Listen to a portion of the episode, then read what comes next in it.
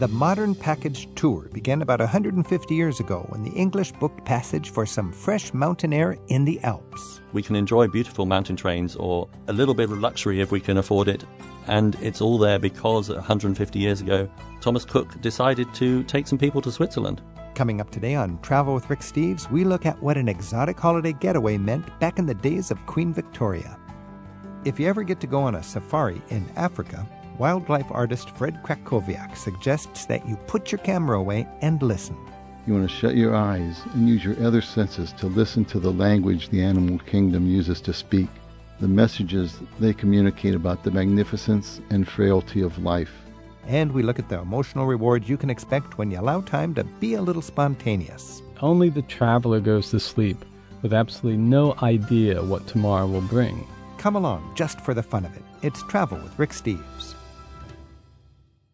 Some of the most important moments in your travels are unlikely to be captured by just snapping a selfie. Coming up on today's Travel with Rick Steves, Thomas Swick shares seven personal rewards that we can all expect from our travels. And wildlife artist Fred Krakowiak explains how the animals and landscapes of Africa speak to him when he's on an artist safari. While researching material for a book on his new homeland of Switzerland, travel writer Diccon Bewes stumbled upon a curious old travel diary from the Victorian era.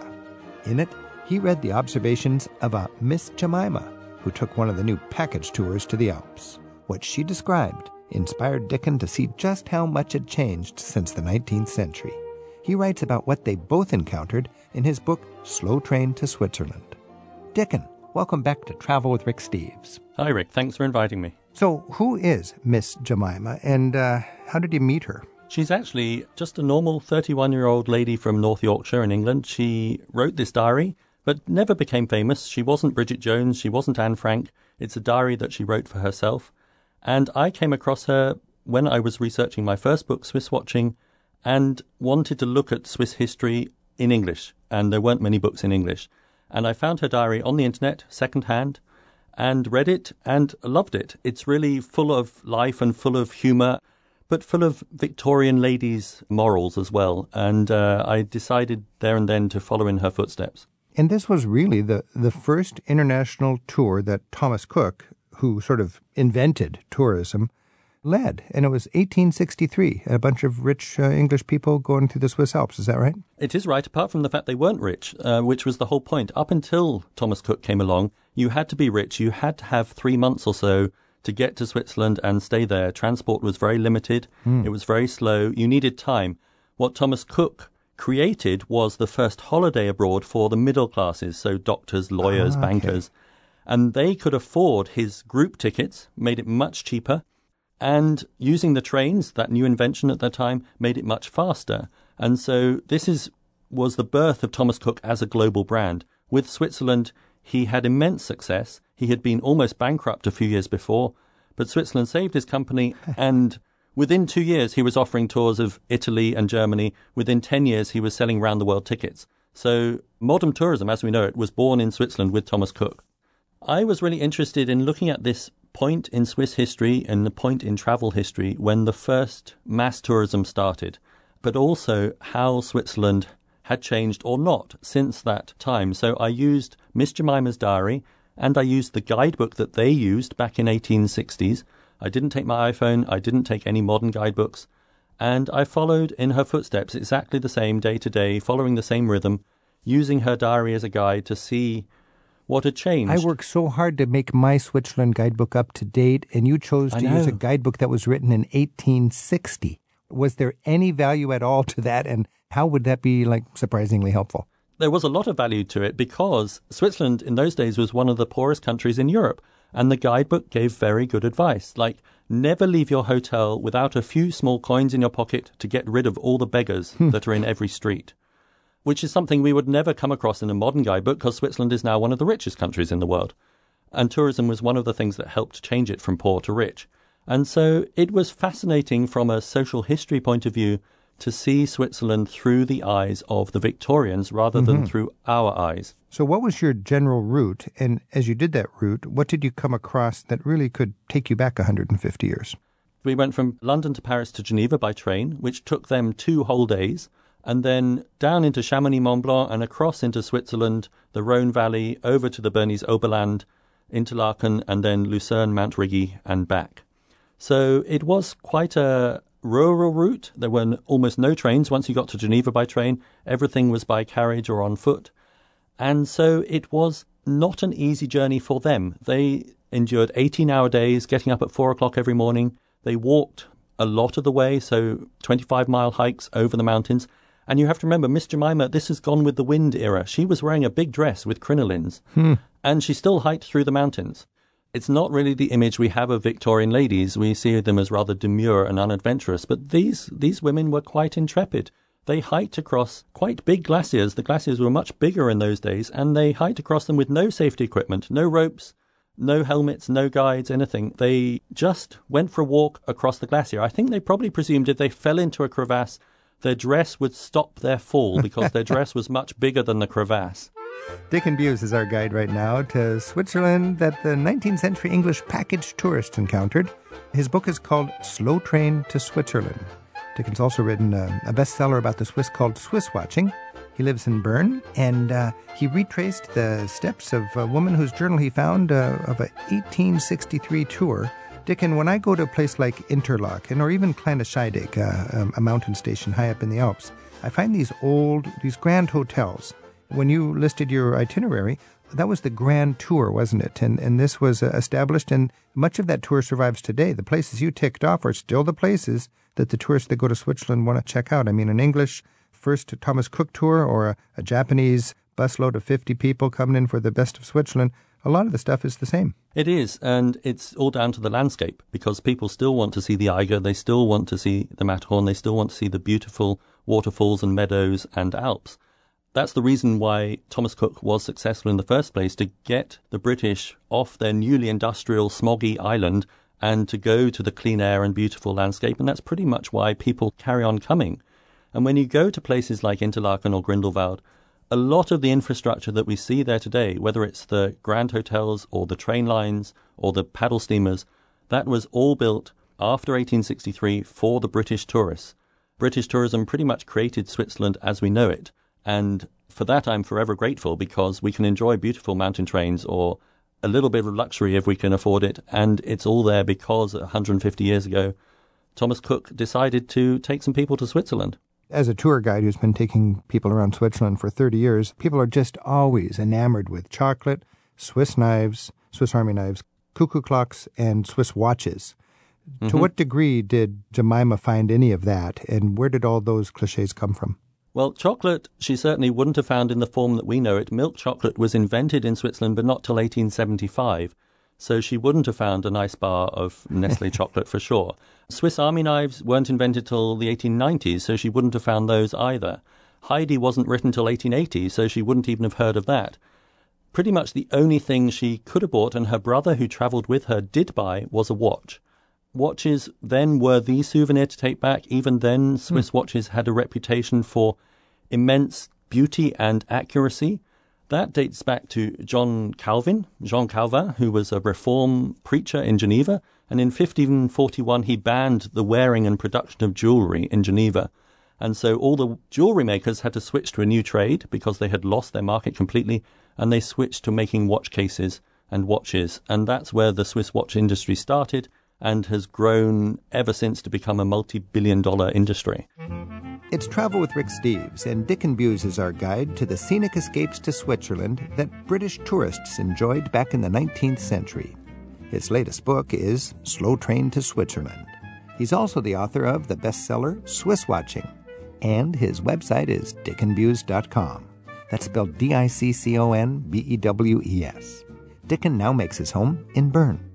Diccon, when I'm in Switzerland, I'm always impressed by the number of uh, nostalgic steam trains and cograil trains and so on. There's an appetite for keeping the elegance of the old world kind of still accessible to travelers to this day. Talk a little bit about nostalgia alpine wonders. That, for me, is one of the wonders of living in Switzerland and traveling around. That a lot of these early train lines, which were built in the 50 years after Thomas Cook arrived, are still there, and some of them very often have steam trains on them. So, for instance, you can travel up the oldest mountain railway in Europe. It was the second in the world, uh, goes up Mount Rigi. And uh, every so often they will have steam trains on special days. But even if you go on a normal day, you get a nostalgic old carriage. And it's a beautiful train ride. And you have to remember that when it opened in 1871, the only alternative was to walk up, which takes about five hours, hmm. or to be carried up like Queen Victoria was in a sedan chair. Imagine that. So, 1871, they would do these yeah. just for tourism, really. I mean, in the generation after that, they dug tunnels through the Eiger to take the train all the way up to the, the Jungfraujoch, which uh, is the top of Europe. It is, and it was all for tourism. There is no reason for these tunnels and train lines to be built because no one lives in these places. They were built as tourist attractions to keep the tourists coming, and they were financed by tourism because they had this captive market. And so when you go up to Jungfraujoch today, and it's up at maybe 10,000 feet, the tunnel that was built and opened in 1912 was built as a tourist attraction for British tourists who needed something to do and a way to spend their money.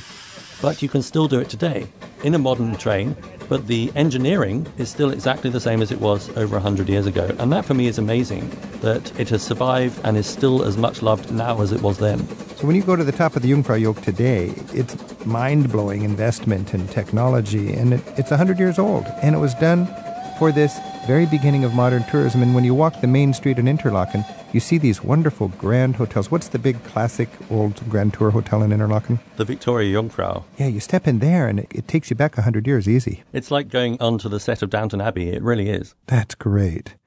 It's like one tour, but two trips, 150 years and a world of change apart. What would you envy after doing this about what Miss Jemima would have experienced that you can't do today? And what might she envy about your trip that she couldn't have done back in the 19th century? For me, one of the biggest disappointments was that the glaciers have pretty much disappeared. She went to Grindelwald, where in those days two glaciers came right down into the village. She only had to walk across the field to see the ice. I had to hike a couple of hours up just to see the end of the glacier, which was another couple of hours away. So those mighty rivers of ice, or frozen hurricanes as Byron called them, have disappeared almost completely, which is such a shame for her, she probably would envy the speed with which I got round. It definitely mm-hmm. was a slow tour for her. And it was uncomfortable. They had no bathrooms in the hotels. They didn't wash or bathe for three weeks. They wore the same clothes every day. I luckily could bathe every day and change my clothes, so she'd probably envy the hygiene. I think we have an advantage. We can enjoy essentially the same alpine wonder, and we have amazing efficiency, uh, convenience, and comfort. Exactly. I think the landscape is just as beautiful as she saw it, but we have the modern comforts that came about as a result of that first tour. Diccon Bewes, author of Slow Train to Switzerland, how might Miss Jemima have said goodbye and thanks? She would probably have said Gute Reise und merci vielmal in German. And merci. Merci vielmal. We have links to Diccon's website and books in the radio section of ricksteves.com. In just a bit, Thomas Swick identifies the seven emotional benefits you can expect from the moment you start to plan a vacation getaway. Up next, we're seeing the wilds of Africa with all our senses on an artist safari. It's Travel with Rick Steves. As a child, he drew animals at the zoo. Today, he portrays those same animals in their natural habitat in Africa on what he calls an artist safari. Fred Krakowiak first joined us on Travel with Rick Steves five years ago. He's back from his home base in Phoenix to tell us more about what the African bush country has been saying to him.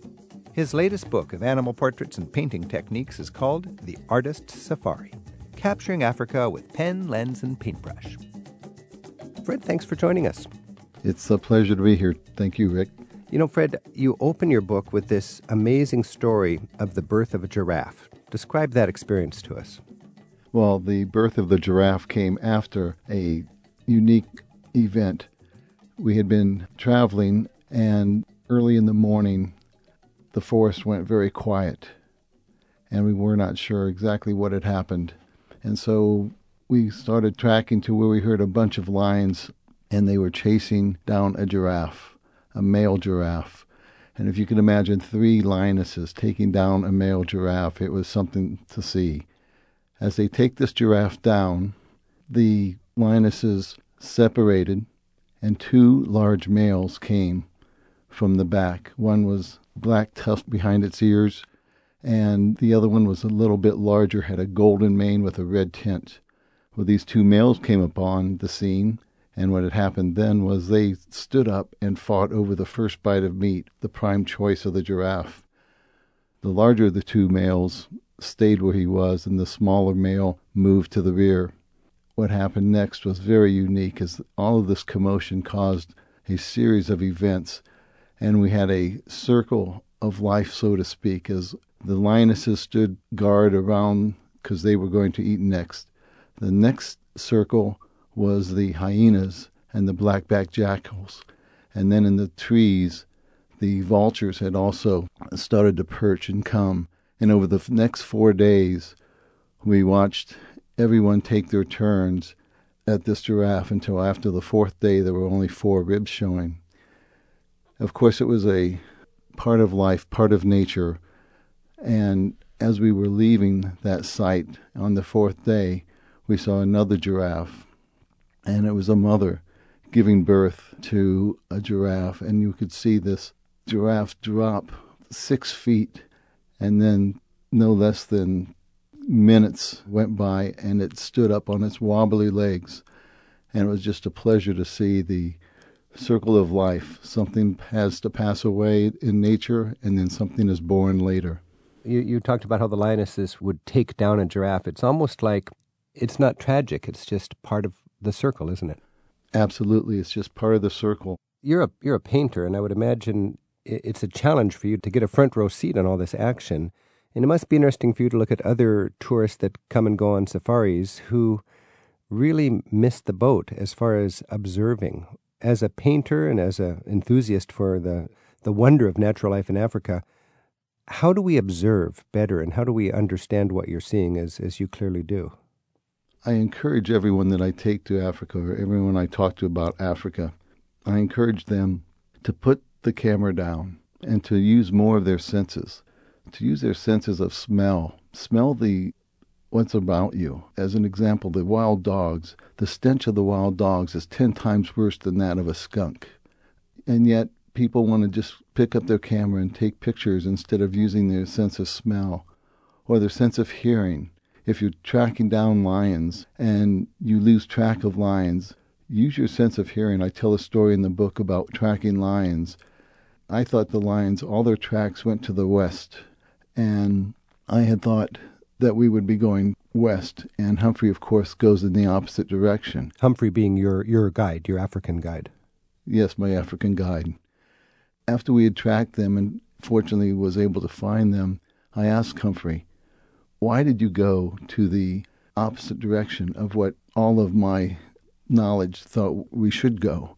And he said, Fred, you didn't use your sense of hearing. And I said, I did. I heard the elephants and I heard the elands. I didn't hear anything. He goes, No you did not listen good enough because you needed to listen to the baboons, the juvenile baboons. The first call the juvenile baboon learns is the lion alarm, and they were screaming a lion alarm in the opposite direction, and so I knew they had backtracked. So again, you want to use all of your senses, your sense of smell, your sense of sight. Put the camera down and be a part of Africa. You uh, begin your book with a quote from Paul Gauguin. It says, uh, I shut my eyes to see. What does that quote mean to you? Well, it means, quite frankly, just as it says, you want to shut your eyes and use your other senses to listen to the language the animal kingdom uses to speak, the messages they communicate about the magnificence and frailty of life. In Africa, nature is actually distilled to its essence. Is that part of the magic that keeps you going back to Africa every year? You're an artist. You could do your work in other parts of the planet. Uh, what is it about Africa? Africa, specifically, it's the close encounters with the amazing creatures of Africa that allow me to look into their eyes and deep into their souls, and then capture their spirits with my pen, my photographs, my paintbrush. And this reveals the, the inner circle, the magic of Africa and the people of Africa, too, they are treasured symbols of, of their tribe. Now, when you say look into the eyes and look into the souls of the animals, is that literal? Are you looking into their eyes and, and seeing something? Yes. I'm interpreting the animals through their posture, through their body language. and their expressions indicated by the shape of their eyes or the position of their ears. I'm reading their body language. And even at night, you should be able to recognize predators by the way they sway their heads, their eye positions, the distance between their eyes. How far off the ground are their eyes? Is the sway of their head perpendicular? Is it like a protractor? Is it up and down?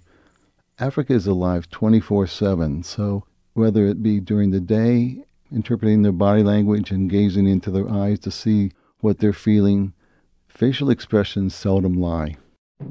Wildlife artist Fred Krakowiak's our guest right now on Travel with Rick Steves. Samples of his work are online at maverickbrushstrokes.com. And his latest book is called The Artist Safari Capturing Africa with Pen, Lens, and Paintbrush. You can also listen to Fred's 2008 interview in the Travel with Rick Steves archives. Look in our website for Program 139. Fred, listening to you talk, I would imagine that your guide Humphrey, who apparently you is a favorite of yours that you, you use year after year, would consider you a, a good student. Well, he tests me, and he tests me quite often, and I like to be tested. I like to learn. I like I want to enhance and increase my knowledge of Africa for several reasons, and one of them is for the conservation of Africa, the wildlife. Unfortunately, on this last trip, we found a, a rhino that had been poached not days before. It was very, very sad. So I try to learn everything I can about Africa as far as tracking, how to conserve wildlife, etc. Talk a little bit about tracking, Fred. I read in your book you've got points of what makes uh, an effective animal tracker, and it's much more than just looking at the tracks. You even anal- analyzed the urine that you would find in the dust. Yes, you are tracking an animal through the space that it occupies as its home. You're just not following hoof or paw prints. You're looking for a scrape on a tree, a broken branch, flowers that are out of sequence. Tracking into the sun often will have prints light up like a runway. That's always to your advantage to track into the sun. You even said spider webs matter. How would a spider web tell you something about an animal you're tracking? Spider webs do matter. If you're looking and that spider web is broken in any way, then you know that an animal went through that direction. Similar to spider webs that are between two flowers, as an example, two stems. If that spider web's been broken, then you know, even if the stem's not broken, if the spider web is busted, then you know that an animal's walked through there, and that gives you an advantage. I noticed in one of the photographs in your book, Fred, your guide had a pistol in his holster and there was duct tape over the trigger. What are the safety concerns and why the duct tape? Humphrey uses duct tape to make sure that there's no misfire on that gun. If he needs to pull it, he can easily pull the duct tape off, but he is always primary concern is safety. He's had a 100% safety record since he began guiding 14 years ago. And he always carries a rifle with him when we go tracking on foot, which is what we do primarily. And so you always must trust your guide and listen to him. And I always emphasize that to anyone who goes with us. You trust your life to your guide. Your guide has to make good decisions. If you're being charged by an elephant, or as we were this past safari, charged by a female lioness, you have to read its body language and you have to trust the guide that you're with to know exactly what you need to do and to give you the proper instructions. Because when you trust your guide, I would imagine you can get out of your what might be your comfort zone and get up really close and personal with the animals, which is your goal, I would imagine. As my wife says, I am an adrenaline junkie, but I do like getting close to the animals and not put myself in harm's way, but again, to have a an exciting moment in Africa, and Humphrey allows me to do that. You know that your ability to get close with Humphrey's help really comes across in your art. I got to say, in your book, The Artist Safari, the paintings that you make, there's something almost super realistic about the paintings that that gets you there, and, and you couldn't possibly have made that painting without being right there and, and hearing the landing of that baby giraffe when it's born, or or feeling the thunder in the ground as the elephant's foot hits the ground near you. Talk about being up really close to an elephant. When elephants are charging and they are perhaps 30 feet away, An elephant sprinting runs at about 30 miles an hour, so you have three seconds, four seconds tops, to make a decision on whether or not that's a mock charge or if it's not a mock charge. As an elephant is approaching, if his ears are coming out and they are not pinned back, that's a good sign. That means it's going to be a mock charge. If his head is tilted up and looking directly at you instead of being down, tilted at a 45 degree angle down, that's also a good sign. You want his eyes looking up at you, not down. And you want his trunk, if it's hanging to the ground, you don't want it coiled underneath his chest because, again, that's more aggressive. What, what's the purpose of a mock charge? I would imagine that's just posturing. It's posturing for the elephant to tell you that he's allowing you to be a visitor to his country. Well, that would be reassuring. So you can continue Yes. your, your work as a photographer or a painter, knowing he's not he's not going to be aggressive with you. Absolutely. And so as they approach, it's very important to immediately read their body language. And then as they do approach, again, you want to use all of your senses. I quite often have put a camera down so that I can experience the charge as he's kicking the dust up and looking at that foot and looking at those nails as they're hitting the ground and the dust is being thundered up into the air and pellets are bouncing off of my forehead. Man, and oh just man. being able to smell the musk. Listening to you talk about this, I just I want to go there, but I, I want Humphrey with me. I would, at this point, never go back to Africa on a walking safari without Humphrey. I have been with other guides, but Humphrey's one of the best. I'm Rick Steves. This is Travel with Rick Steves. We're speaking with Fred Krakowiak, and Fred's new book is The Artist's Safari. In your uh, writing, I like your book because it's a combination of photographs that give you a sense of place, this vivid writing that gives you behind the scene and lets exactly what's going on that you've gleaned from your experience and the help of your guide, and your vibrant paintings of, of these scenes. You clearly have a respect for nature and a concern about you know the well-being of these species. And you, you write that extinction is forever. What's the big news with with endangered species? From your book, I, I learned that there used to be about half a million lions just one generation ago, and now it's down to twenty thousand. Cheetahs have dropped from a hundred thousand uh, a century ago to just ten thousand today. Are we in danger of, of losing some of these majestic beasts? We are. Wild dogs is down to 3,000, or some estimates have it as high as 3,500, although that's probably a bit embellished. The problem we have is not only do we have human encroachment, but we also have things going on in Africa where money talks. And unfortunately, right now in Zimbabwe, there's a company that wants to employ their mineral rights and dig along the Rukomechi River, which is just outside a World Heritage Site of Mana Pools. So if they did that, that would just create havoc with the whole ecosystem of Mana Pools. Mm. Short term profit for long term disaster. You, you call elephants ivory carriers. Are they still poached for their ivory? Uh, yes, unfortunately, they are. They are still poached uh, very heavily in the Congo for ivory. Countries like South Africa have tried to eliminate it. And unfortunately, because of that, the genes that should be passed on so that these ivory carriers can continue to have these massive tusks. Uh, many of the elephants now that you see are tuskless, and they've, through genetics, if they have big tusks, then you know that doesn't uh, bode well for their livelihood, and the tusks are smaller. So elephants are evolving to have smaller tusks because they're less prized by poachers. Yes, absolutely. Isn't that something? Also, Fred, you talk about how we often fear predators, you know, the fast cats with big teeth, but how they're often misunderstood and not appreciated.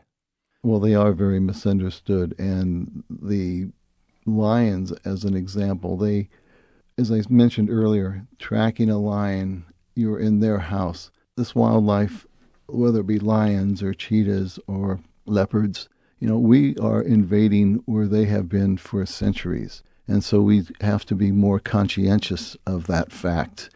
And they are not there to really harm anyone. I was surrounded by 18 lions this past safari. And the reason for that was simply that there was four cubs in a little channel that we had come upon and didn't see. And so we actually had to just wait until everybody calmed down and then we were able to just back out and then walk away. So they weren't there to harm us. They were certainly there to put us on alert that they were not happy with us being there. So it's just a matter of being conscientious with mm-hmm. your surroundings and being aware of your environment when you're there. Fred Krakowiak, the book Artist Safari. It's a great journal. It's an intimate journal of your, your love of, of Africa and the, and the natural majesty of, of Africa. You write, We cannot love what we do not understand. How does that impact your work? Why, why do you write that? Well, that's one reason I went to Africa. 20 years ago, when I was painting in, from zoo animals and doing the art from the wildlife at zoos, someone had told me, Fred, you're missing their soul, you're missing their heart. And once I went to Africa, my art improved 200% because that's when you're out there walking amongst Africa and amongst the wildlife and looking at them in their eyes and looking at their souls, that's when you really appreciate the wildlife that's there. Fred Krakowiak, thank you so much for the inspiration and um, congratulations on your beautiful book, The Artist's Safari. Oh, thank you, Rick. I appreciate it. Hope we can talk again. Bye.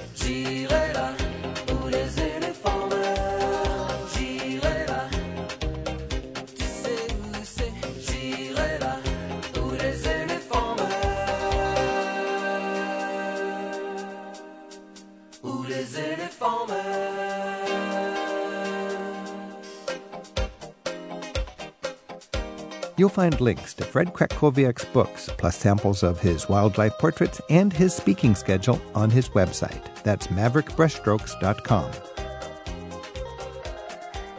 Thomas Swick knows you need a vacation, and he tells us about the emotional benefits that you can expect from a little change of scenery. That's next on Travel with Rick Steves. He's been to more than 60 countries, edited the travel section of a Florida newspaper, wrote a memoir about living in Poland, and his articles often appear in major newspapers and magazines. In sharing stories with other travelers, Thomas Swick has recognized common but perhaps hidden delights that we can all experience when we travel. He joins us now on Travel with Rick Steves to identify the joys of travel. Thomas, thanks for joining us. Good to be here, Rick. Thomas, you've been writing for, for decades, and you've decided to write a book that doesn't talk about particular places, but sort of a philosophy of travel. Why did you decide to write a book like this? Well, you know, when you tell people you're a travel writer, the response, as you know, is almost always enthusiastic. People say, wow, what a great job. I would love to do that. And I started wondering, what, what is it that really appeals to people about travel? And, you know, obviously it's partly the sights. Sights get a lot of attention. But I, I thought there was something deeper. And I, the more I thought about it, I, I found out that there are seven separate pleasures, I think, starting with the anticipation before the trip, moving up to heightened appreciation of home. And I think some of them are people don't really appreciate that much. We don't sometimes savor these these pleasures as much as we do the sights, but they're there. And I hope this book will uh, show people that you know there's a lot more to travel than just going from one place to another. There's a, a big sort of bucket list trend these days where people just have a list of famous things they want to see before they die. Has that sort of encouraged you to nudge people to be a little more purposeful in their travels? Yeah, I, I see this book kind of as a, a complement to, you know, a thousand places to see before you die. It's for me, it's often not the sights, but the things I see on my way to the sights that really stand out. Thomas, what do you think when somebody asks you how many countries have you visited? If they insist, uh, I'll tell them, but I, I tell them it, the quantity is not, not important. It's the quality of the trip. You know, I started traveling in the 70s, which was the age of the backpacker, and I basically picked a place and stayed for a while. I, I worked mm-hmm. one summer in a in a food hall in London, and my last summer in college. Then I went to uh, France after college, spent a year to learn French, and then worked on a farm for the summer. And a few years after that, I went to Poland and lived there for two and a half years teaching English. So all my experiences were living in a place, getting to know the language, getting to know the people, the culture, mm-hmm. and that really informed the way I travel today. Also, there's a trend these days for people spending a good part of their trip just photographing everything and getting selfies, with selfie smartphones. yeah. You know, I, I teach travel writing, and one thing I tell travel writing students is put the camera down for a large part of your time there, and sometimes instead of taking a picture of something, draw it. Mm. And it doesn't matter if you have any talent at that at all, but it just, when you draw something, it makes you really look at it. You really examine it and see it detail for detail. Mm-hmm. And, and that is a great way of, of really seeing. This is Travel with Rick Steves. We're talking with Thomas Swick. His book is The Joys of Travel and it's highlighting the seven joys that Thomas believes makes the trip a little more rewarding and, and, and a little more vibrant. Let's go through these now, Thomas. We'll go uh, just one by one. Let's talk about anticipation. That's your first joy. What do you mean by that? Well, that excitement and, and also anxiety that you feel before a trip. You know, there's a word in this for German, Reisefieber, from the mm. German words for journey and, and fever. We all know this experience. You know, we all know this feeling and I think it's also, in addition to feeling the anticipation, it kind of spurs us into action. You know, obviously, as a travel writer, I do a lot of preparation before every trip. But I think there's things that I do as a travel writer that every every traveler can do, and that includes reading lots of books about the place, travel books, novels, uh, biographies of famous people who come from there but also you know things like watching movies. If you're going to Turkey, watch some Turkish films before you go. Mm-hmm. Uh, listening to music from the place. This kind of pre-immersion, you know, before you even get there, for a few weeks before you go, just kind of live that place as much as you can. But another thing I do, Rick, is I, I tell everybody I meet where I'm going next for two reasons. One, I, I want to hear what they think of the place. It's very interesting to hear people's mm-hmm. reactions mm-hmm. to where you're going. And also, you'd be amazed uh, how often somebody says, "Oh, I have a cousin there." You know, here's look him up when you get there, and then you get contacts. You know, you point yeah. out this wonderful quote by Robert Louis Stevenson. For my part, I travel not to go anywhere, but to go. I travel for travel's sake. The great affair is to move. Let's move on to movement. This is one that people tend to overlook. Everybody kind of complains these days about the getting there. You know, so many of us fly to where we're going, and, you know, the experience of, of going through security is obviously not very pleasant.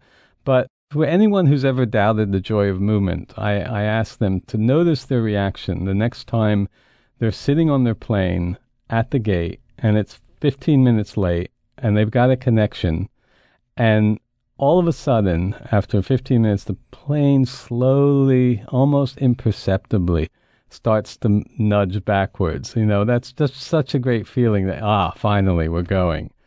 Trains, I'm I'm a great fan of trains and trains give you that wonderful feeling of movement and they also do this miraculous thing. You know, they're an escape like all means of transportation, but they take you through what you're escaping. I mean, you go right through the heart of little towns and, and you get to see the, the world right there outside the window, which you don't mm-hmm. get obviously on a plane and you don't get on a uh, on a ship. There is something romantic about being on a train. I mean, I suppose that's why this gorgeous shot of a train going through the Rockies is on the cover of your book. Their next point is break from routine. That's one of the great joys of travel. We get stuck in a rut, you know, doing the same thing every day, going to work, whatever. And when we travel, we're free. You know, it's nothing's predictable. Only the traveler goes to sleep with absolutely no idea what tomorrow will bring. You know, you can have a really bad day on on a trip, and you go to bed that night and you think, well, tomorrow's going to be a completely different day. Nothing's connected the way it is in in regular life. So yeah, the break from routine, and then the longer stay. I mean, well, as I did when I was younger, when I would stay in a place for a month or a year, you you kind of take on a, a new routine but it's so different from what you were used to mm-hmm. back home that it, that it hmm. has this wonderful quality of, of, freshness. On the other hand, you, you said it's uh, independent traveler has a, a better opportunity to have a break from routine than a, a tourist. You mentioned tours just replace one routine with another. Yeah, the few tours I've been on have done that, and it kind of cuts down on the um, the spontaneity and right. and the chance encounters, which you know are just such a wonderful part of travel. In fact, the more wealthy and comfortable and risk averse we get, the more we sort of inoculate ourselves from the serendipity that can really give us those magic moments. Yeah, when I was a travel editor, I had a freelancer write a story for me once about running out of money in Portugal. Mm-hmm. And it was at that mm-hmm. moment the trip really became interesting because she really had to depend on people. She had to kind of get out of her tourist shell. And it really, the trip really took off then. Your next point is novelty. Yes, and this is so big a, a part of travel. And it's, as I said earlier, it's not just the sights, you know, it's the tastes. We eat new foods when we travel. We discover things that we didn't didn't know existed in the in the culinary world.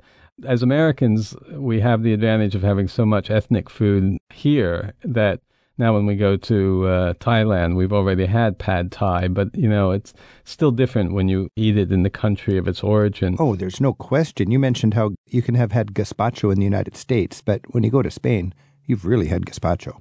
Right. But it doesn't give us that transportive power, you know, that it would have if we had first had it in Spain. You know, if you have your first snails in Burgundy, every snail afterwards going to remind you of Burgundy. Or every every snail afterwards going to remind you you're not in Burgundy. I I mean I, I, I just had some snails the other day in Washington D.C. and it was uh, it was a nice restaurant, but it was a major disappointment. Uh, it's, it yeah. almost corrupts you when you. I have a tough time in Italian restaurants in the United States, for example, because I it just reminds me they can they can try, they can do a good job, but they cannot create the ambiance and, and everything that you'd get when you're actually there. But that's the novelty of travel. This is Travel with Rick Steves. We're talking with Thomas Swick. His book is called The Joys of Travel, and it talks about the fundamental sort of essence of travel, regardless of where you're going, and having an, an attitude that helps us tune into these seven points to make sure we have a better experience. And your next point, Thomas, is discovery. Yes, and this is the one joy that actually goes beyond the personal, because in a democracy, when we actually vote for our representatives, it's important to know as much as possible. And you know, we really learn about the rest of the world by traveling there.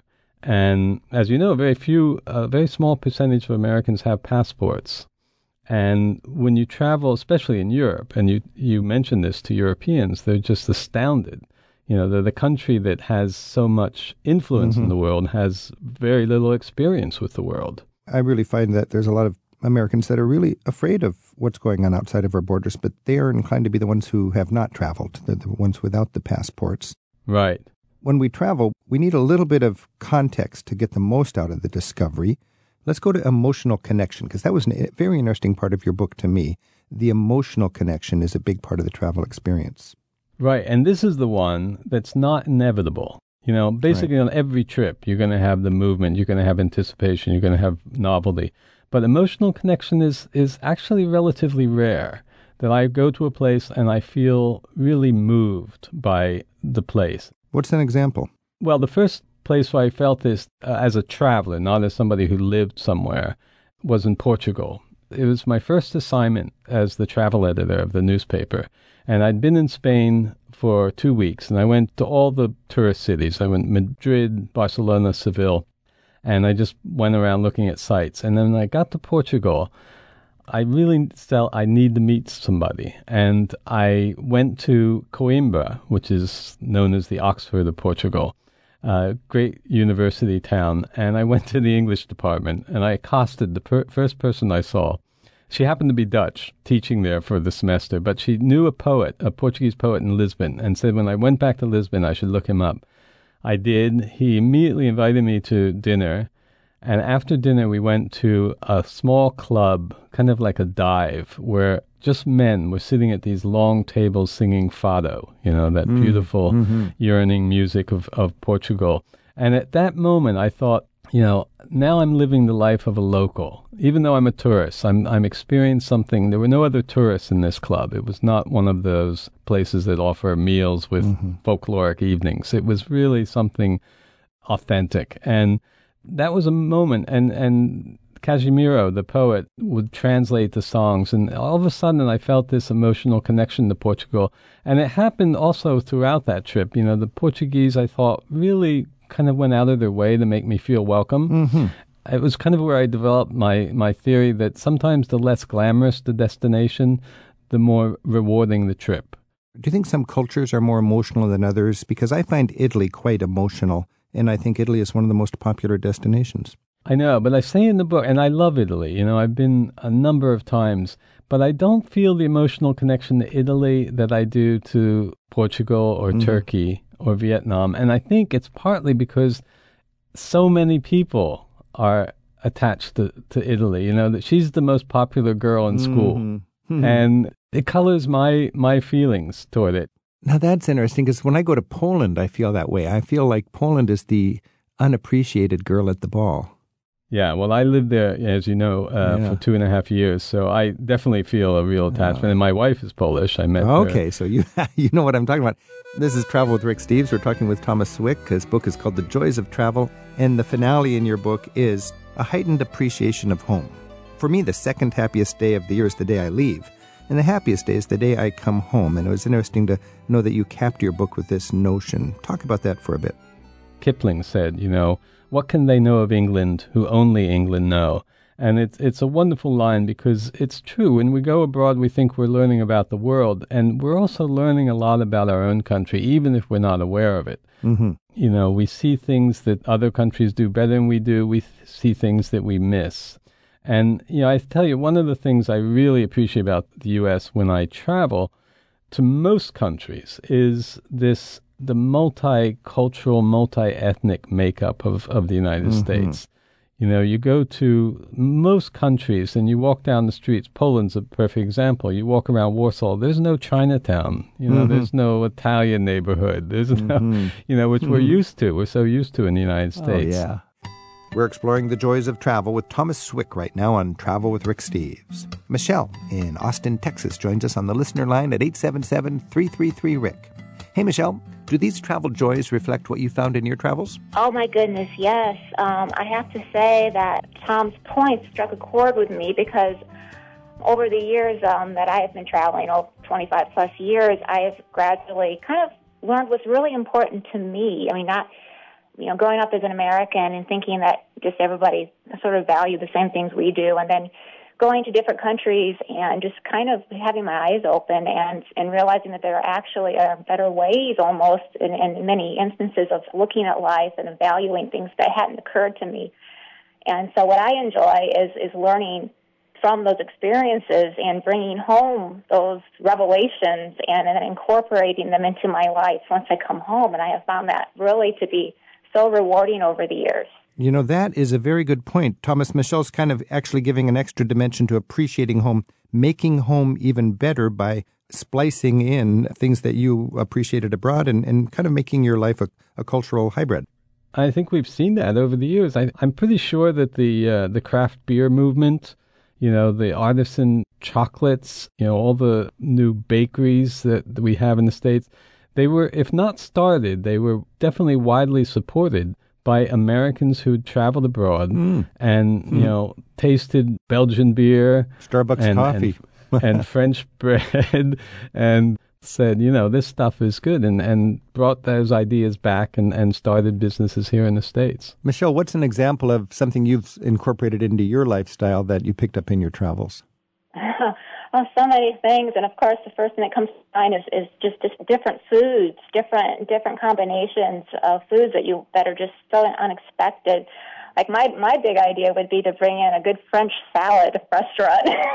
oh yeah. bring in some more salads into the American diet because I just could not get over the beautiful salads in the south of France. And then when you're so um, healthy, you can splice in a nice meal of just stinky exotic cheese and and, uh, and go the other direction.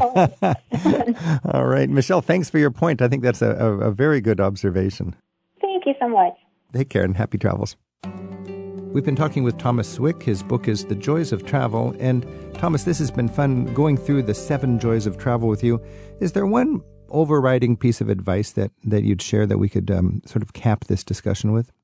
Yeah, I think it's trying to approximate in the short time you have in a place the life of a local. You know, tourists tend to live in their own world of hotels, restaurants, museums, and and if they can get away from that world and enter that of the locals, which is offices and apartments, and get invited somehow home for a meal, then the trip takes on much more meaning. So let's talk about a couple of examples. You mentioned getting invited home for a meal, going to a soccer match, going to a pub and sitting at the bar and talking with somebody? Uh, well, one tip I, I always give people, those who still buy postcards, you know, in Europe they often try to sell you the stamps with the postcards, and you think, well, yeah, that's very convenient. And I always tell people, no, go to the post office because it may be the one time in your trip that you actually experience the life of a local, standing in line at the post office. And who knows, you might get talking to somebody there in line and strike up a friendship. We've been talking with Thomas Swick. His book is The Joys of Travel. Thomas, thanks so much. Thank you, Rick. You'll find a link to the thomasswick.com website and a forum where you can post the emotional rewards you've discovered from your own travels. It's in the radio section at ricksteves.com. Travel with Rick Steves is produced by Tim Tattan, Isaac Kaplan Woolner, and Sarah McCormick at Rick Steves Europe in Edmonds, Washington. Our website is managed by Andrew Wakeling, and our theme music is by Jerry Frank. We get promotional support from Sheila Gurzoff. Special thanks to WLRN Radio in Miami, KJZZ in Phoenix, and Wisconsin Public Radio in Madison for studio help this week. Rick narrates detailed walking tours to many of Europe's most popular attractions. You'll find a link to Rick's Audio Europe travel app at ricksteves.com slash radio. Rick Steves teaches smart European travel. At ricksteves.com, you'll find an archive of interviews from his radio show, free audio tours of Europe's top sites, and a world of information to help turn your travel dreams into smooth and affordable reality. Begin your next trip at ricksteves.com.